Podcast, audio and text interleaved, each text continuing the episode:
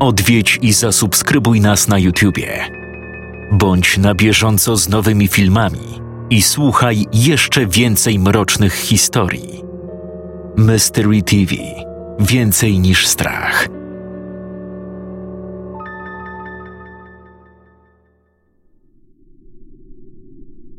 Kierowca zatrzymał karetkę szybko, ale z wyczuciem.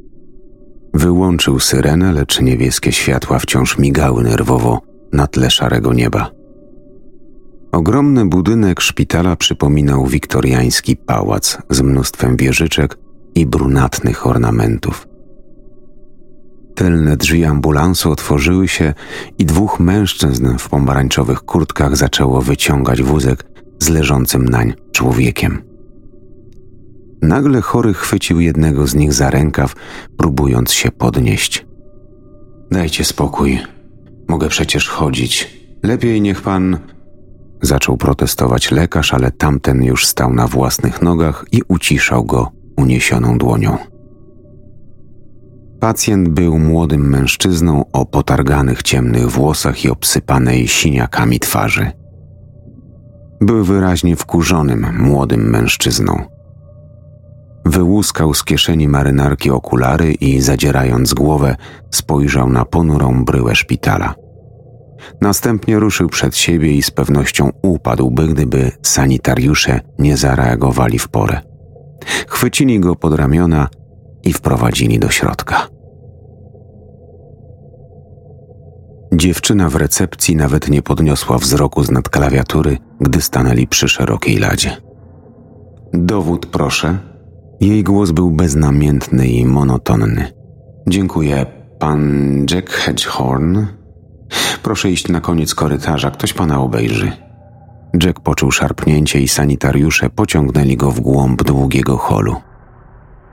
Na nisko zawieszonym suficie co kilka metrów rozmieszczone były jarzeniówki. Ich żółte światło padało półkolami na surowe szpitalne ściany. Ostatnia świetlówka migała szaleńczo w nierównym tempie. Jack wciąż odczuwał gorycz, pobity przez bandę kretynów pod domem ministra. Nie dość, że nie miał materiału z manifestacji i na samą myśl o tym, co powie naczelny, poczuł w żołądku ścisk, to jeszcze trafił tu, do jakiegoś niewydarzonego szpitala na przedmieściu. Szlak by to wszystko. Ale gdy tak prowadzili go przez korytarz, jego złość szybko ustąpiła, robiąc miejsce innemu uczuciu. Czemuś w rodzaju niepokoju. Jack zobaczył bowiem pacjentów. Chudych, zmęczonych ludzi w piżamach, którzy stali po obu stronach korytarza i wyraźnie śledzili go wzrokiem.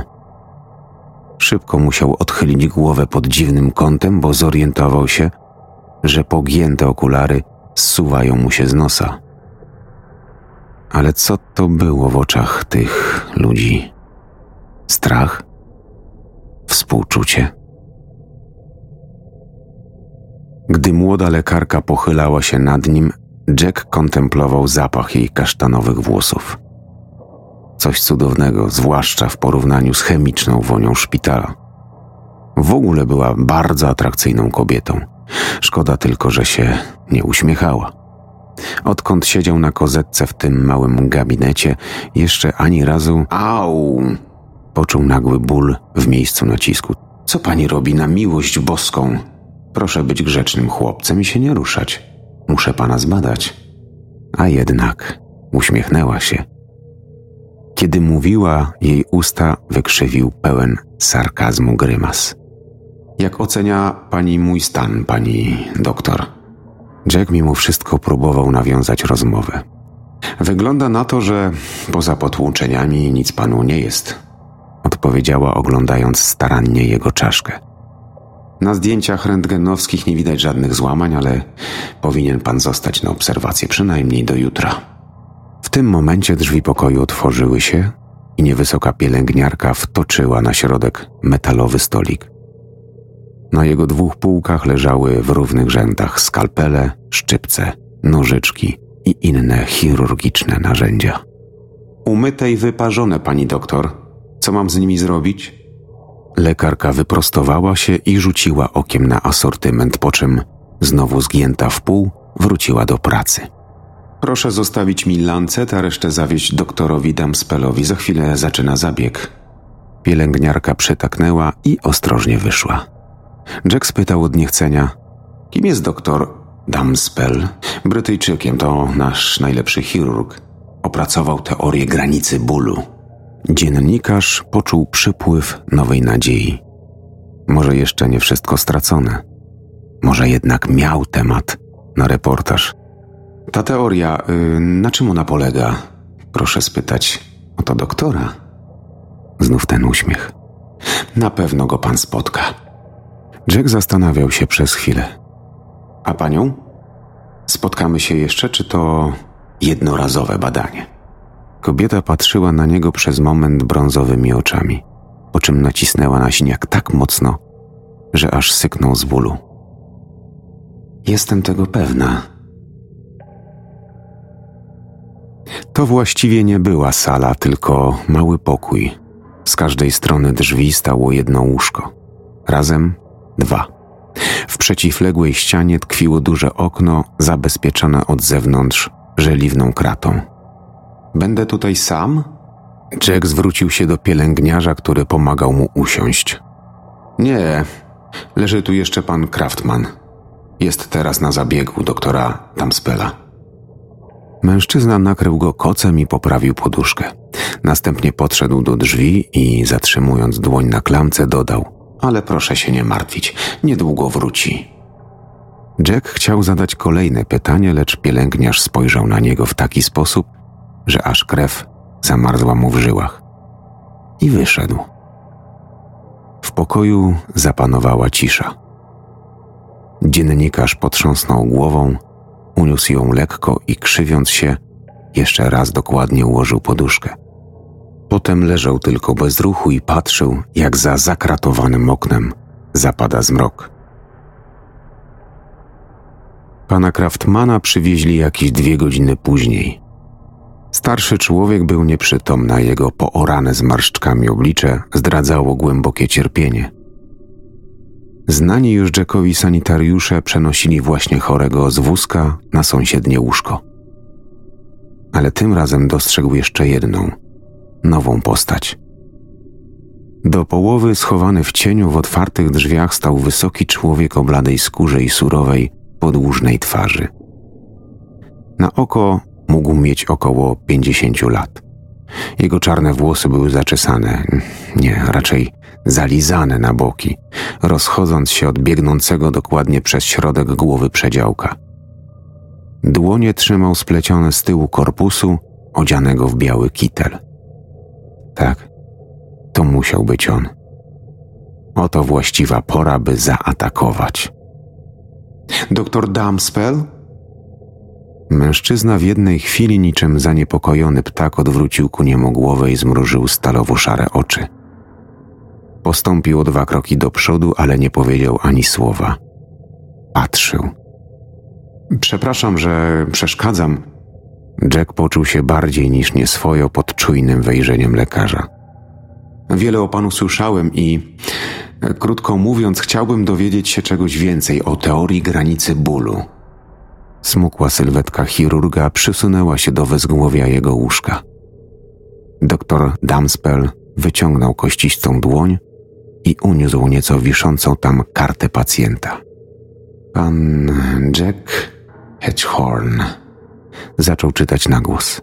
Ogólne potłuczenia, brak urazów wewnętrznych, obserwacja. Czy jest pan dziennikarzem? Jacka zatkało. Wywnioskował to ze szpitalnego raportu? Z pewnością nim pan jest. Zabrzmiał znów powściągliwy akcent.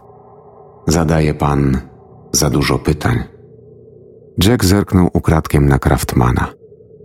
Cały tułów starca owinięty był grubymi bandażami. Miał wrażenie, że zaczynają przesiąkać krwią. Niestety ja nie lubię prasy. Najdonioślejsze osiągnięcia nauki potraficie przekształcić w tanią sensację. Dlatego was tępię. Wciąż paraliżował Jacka wzrokiem. Proszę zapamiętać, panie Hedgehorn, tępie takich jak pan. Doktor odłożył tabliczkę, machnął ręką na pielęgniarzy i wszyscy trzej opuścili salę. Co za przerażający człowiek. Ten szpital coraz mniej się Jackowi podobał. Ale już on dojdzie do tego, co się tutaj dzieje, on to wytropi, gdy tylko poczuje się trochę lepiej. Coś go obudziło. Znajdował się w zupełnej ciemności. Jeszcze raz ten sam odgłos, jakby chrząknięcie. Chryste, szef zawsze tak robi, kiedy jest wściekły.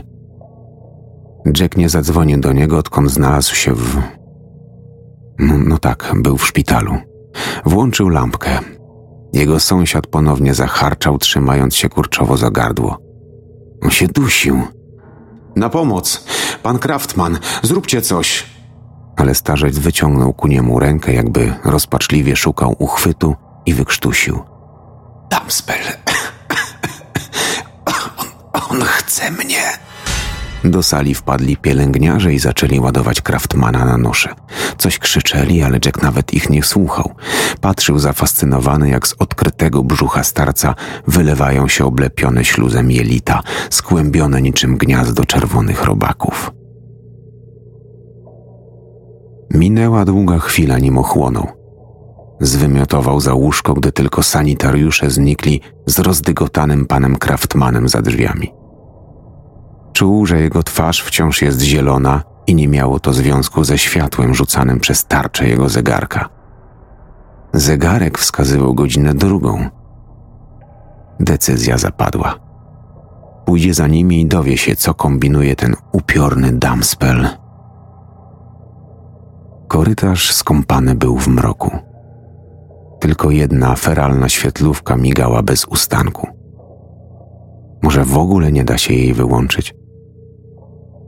Jack był obolały i cierpiał stawiając każdy krok, ale zdarzenia ostatnich kilkunastu minut w nadzwyczajny sposób dodały mu sił.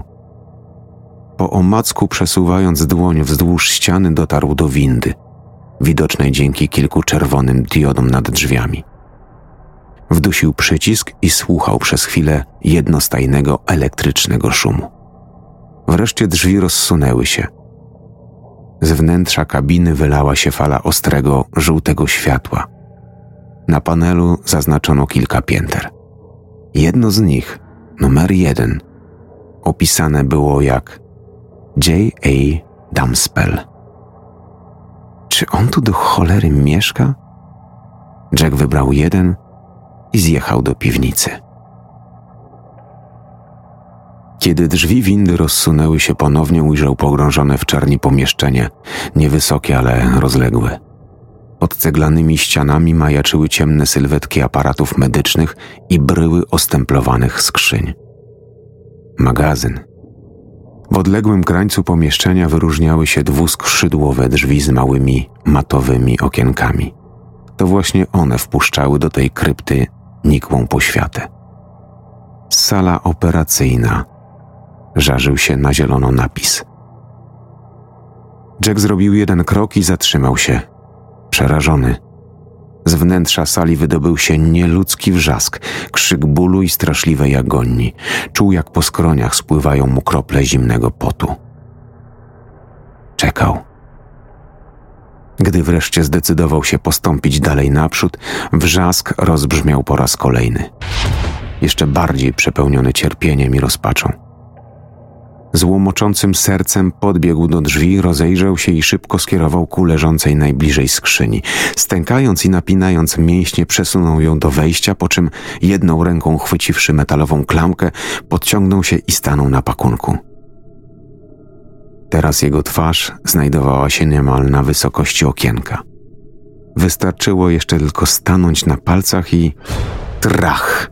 Drewniane wieko zapadło się pod ciężarem Jacka, zaś on sam upadł bokiem na twardą, betonową posadzkę. Przez chwilę łapał oddech, a potem poczuł, jak piekący ból rozchodzi się w poprzek jego przedramienia. Złamał rękę. Że też musiał trafić na cholerną, pustą skrzynię. Szerokie drzwi otworzyły się i w świetlistym prostokącie Jack zobaczył stojącego nad nim doktora Damspela. Był ubrany w zielony chirurgiczny kombinezon i jasny czepek. Usta i nos miał zasłonięte materiałową maską, zaś jego dłonie, odziane w gumowe rękawiczki, ociekały krwią. Postąpił pan bardzo nierozważnie, przychodząc tutaj, panie Hedgehorn. Przemówił cichym, opanowanym głosem. W ogóle nie powinien pan wstawać z łóżka, ale skoro już pan mnie odwiedził, postaram się zrobić coś z pańską nieszczęsną ręką. Może nawet zdołam ją uratować.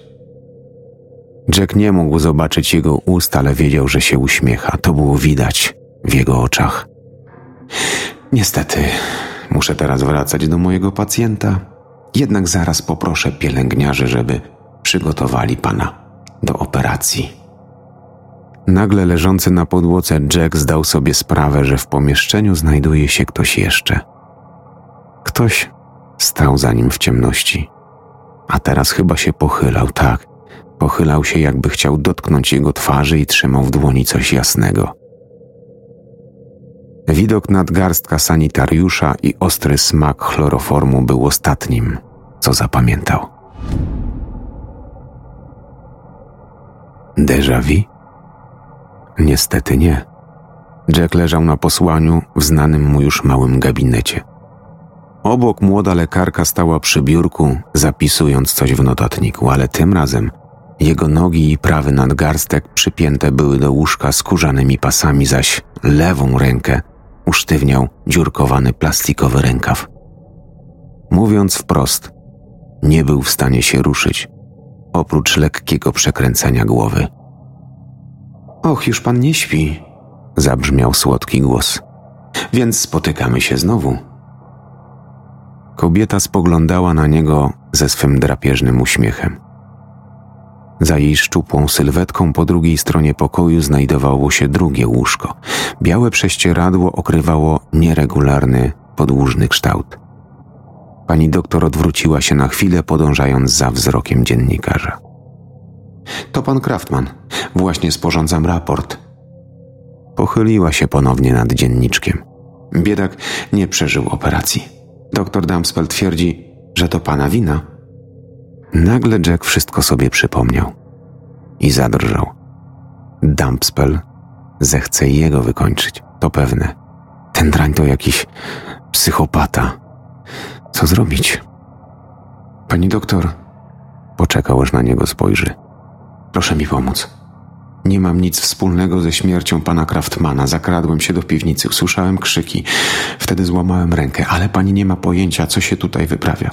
Doktor Dumpspell zamęczył tego starszego człowieka na śmierć. Kraftman wrzeszczał, jakby operowano go bez znieczulenia. Przełknął ślinę i popatrzył na kobietę z nadzieją.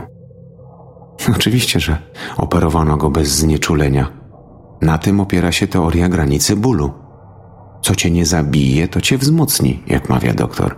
Widzi pan, on założył, że oddanie uszkodzonej lub chorej partii tkanek pacjenta bodźcom, które wywołują krańcowy ból, stymuluje organizm do natychmiastowego wyeliminowania owego bólu razem z przyczyną choroby.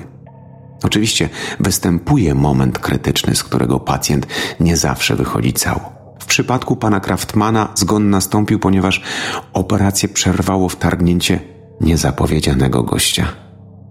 Boże, słyszeliście kiedyś o przysiędze Hipokratesa? Jack wyszeptał przerażony.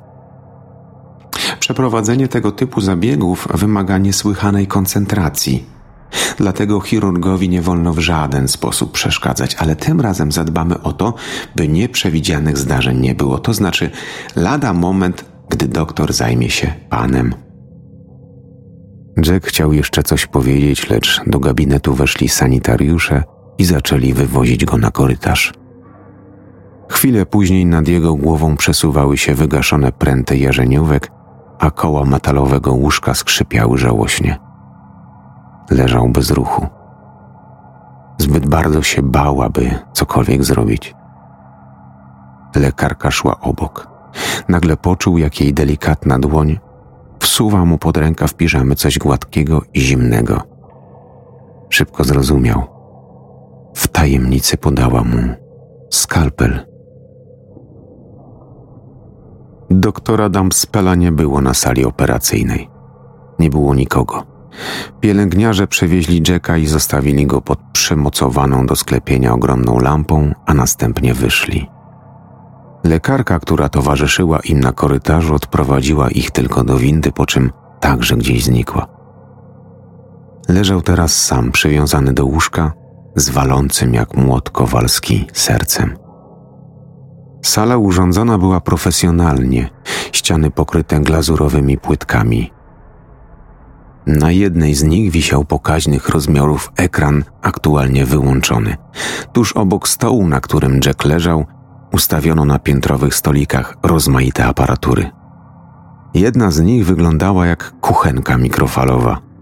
Z innej wychodził długi wąż przypominający rozciągniętą harmonijkę albo słoniową trąbę. Jeszcze bliżej rozłożone były narzędzia, na które Jack wolał w ogóle nie patrzeć. Usłyszał jakiś ruch. Z za ustawionego w rogu parawanu wyszedł doktor w czepku i zielonym fartuchu. Obcasy jego butów stukały miarowo w twardą podłogę. Nie spieszył się. Gdy stanął przy stole, wlepił w Jacka swoje świdrujące spojrzenie. Dobry wieczór, panie Hedgehorn. Jack nie odpowiedział. Dumpspell okrążył stół i zniknął na moment z jego pola widzenia. Po chwili był z powrotem. Z tyłu coś zatrzeszczało, stuknęło i nagle, z niespodziewaną mocą, rozbrzmiały pierwsze dźwięki piątej symfonii Beethovena. Doktor zmarszczył brwi i zniknął ponownie. Muzyka przycichła. Następnie wrócił. Uwielbiam muzykę poważną, lubię słuchać jej podczas operacji, choć nie zawsze mogę wnosić tu gramofon. Zaczął delikatnie odczepiać klamry przytrzymujące plastikowy rękaw Jacka. Zapewne słyszał już pan o mojej teorii granicy bólu. Przyszła pora, aby poznał ją pan w praktyce. Doktor Dumpspell ściągnął usztywniacz, szarpnąwszy mocno. Jack zawył z bólu. W tle rozpoczęła się solowa partia skrzypiec. Teraz chirurg wziął do ręki kredkę, nakreślił na przedramieniu dziennikarza prostą linię, po czym podniósł skalpel. Przytknął ostrze do początku linii, naciskając lekko. Po chwili zreflektował się i sięgając w bok, wyszperał wśród narzędzi gumowych gryzak, który włożył Jackowi do ust. E, przepraszam, zapomniałbym. Skalpel wbił się w ciało pacjenta i precyzyjnie przecinając skórę, zostawił cienki, krwawy ślad. Jack zacisnął zęby na gryzaku i zmarszczył powieki. Jego nozdrza nerwowo łapały powietrze. W dłoni Damspela pojawiło się coś, co wyglądało jak płaski kawałek metalu, zagięty z obu stron. Lekarz rozszerzył palcami nacięcie na ręce Jacka i włożył przedmiot do tak powstałej, krwawej jamy. Narzędzie utrzymywało krawędzie rany w odpowiedniej odległości. Jeszcze trochę pogrzebał miniaturową łyżeczką i na dnie czerwonej dziury ukazała się jaśniejsza powierzchnia kości. Spojrzał na pacjenta.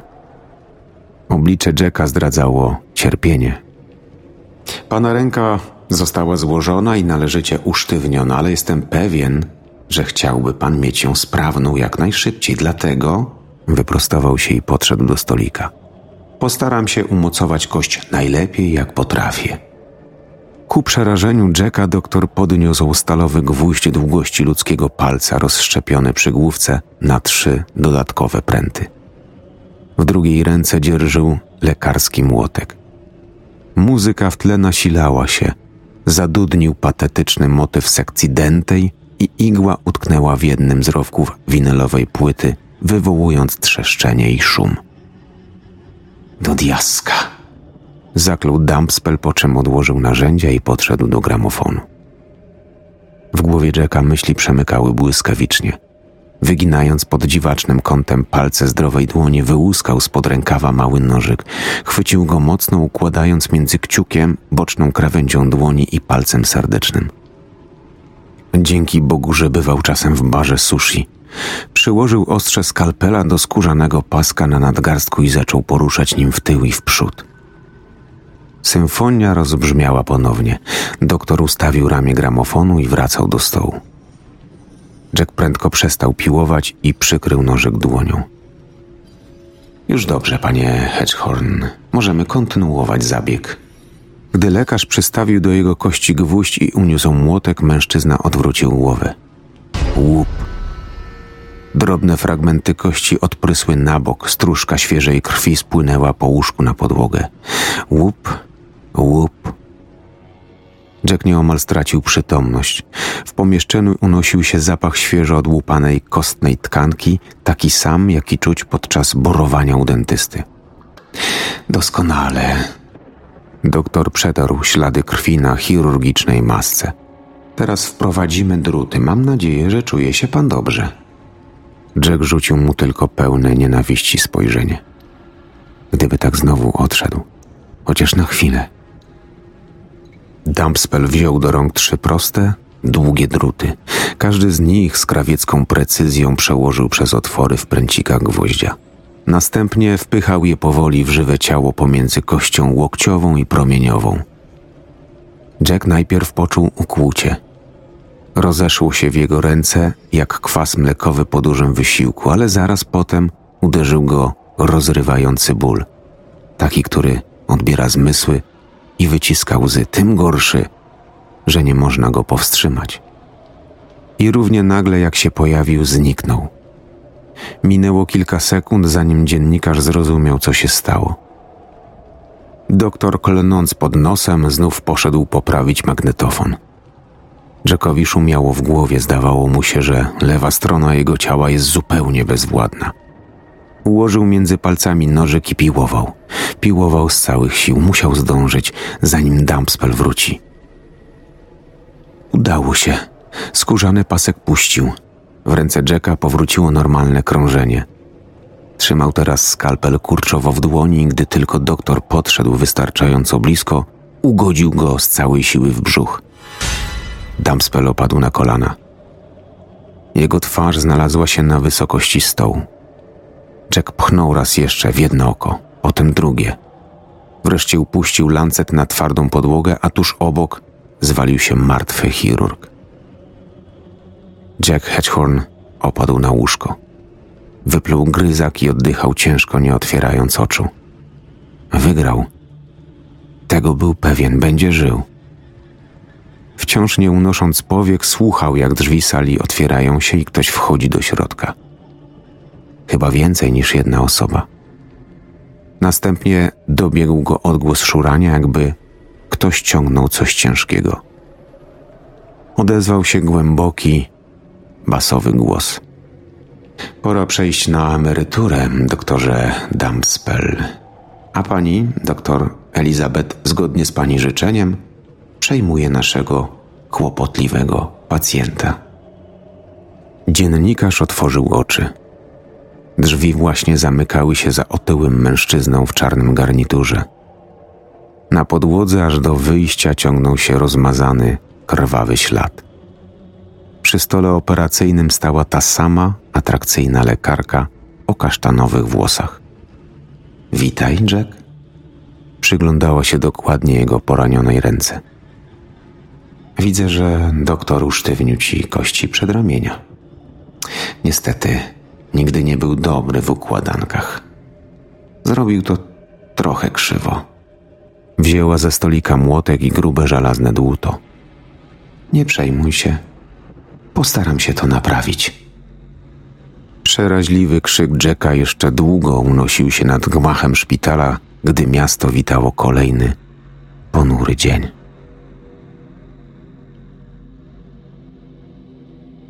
Scenariusz Bartosz Marcinkiewicz. Czytał Wojciech Dudkowski.